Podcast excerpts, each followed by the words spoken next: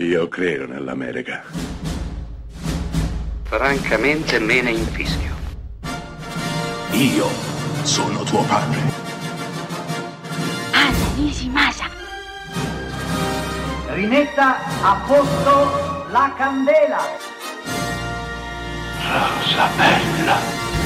Di nuovo benvenuti e bentrovati a Close Up, ancora una volta Feel Good Movie, le pellicole che ci fanno stare bene. E oggi, mercoledì, parliamo dei road movie. Quello di cui parliamo ora è Qualcosa è cambiato, interpretato da Jack Nicholson ed Ellen Hunt, entrambi vincitori dell'Oscar come migliori attori quell'anno, proprio per questo film.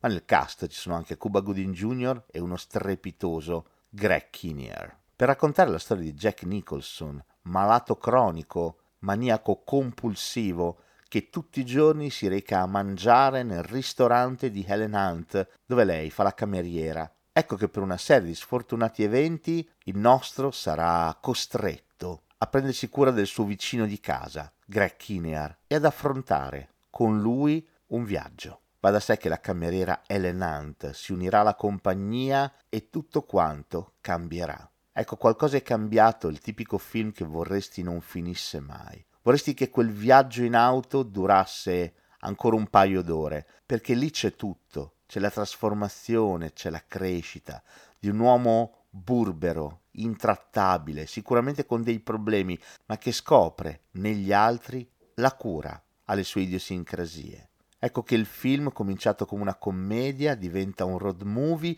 e si trasforma in una splendida storia d'amore, ma anche di crescita e di accettazione. E alla fine della visione, come recita il titolo italiano, qualcosa sarà davvero cambiato per i protagonisti di questo splendido film, ma anche per noi spettatori, toccati per un istante dalla grazia del cinema.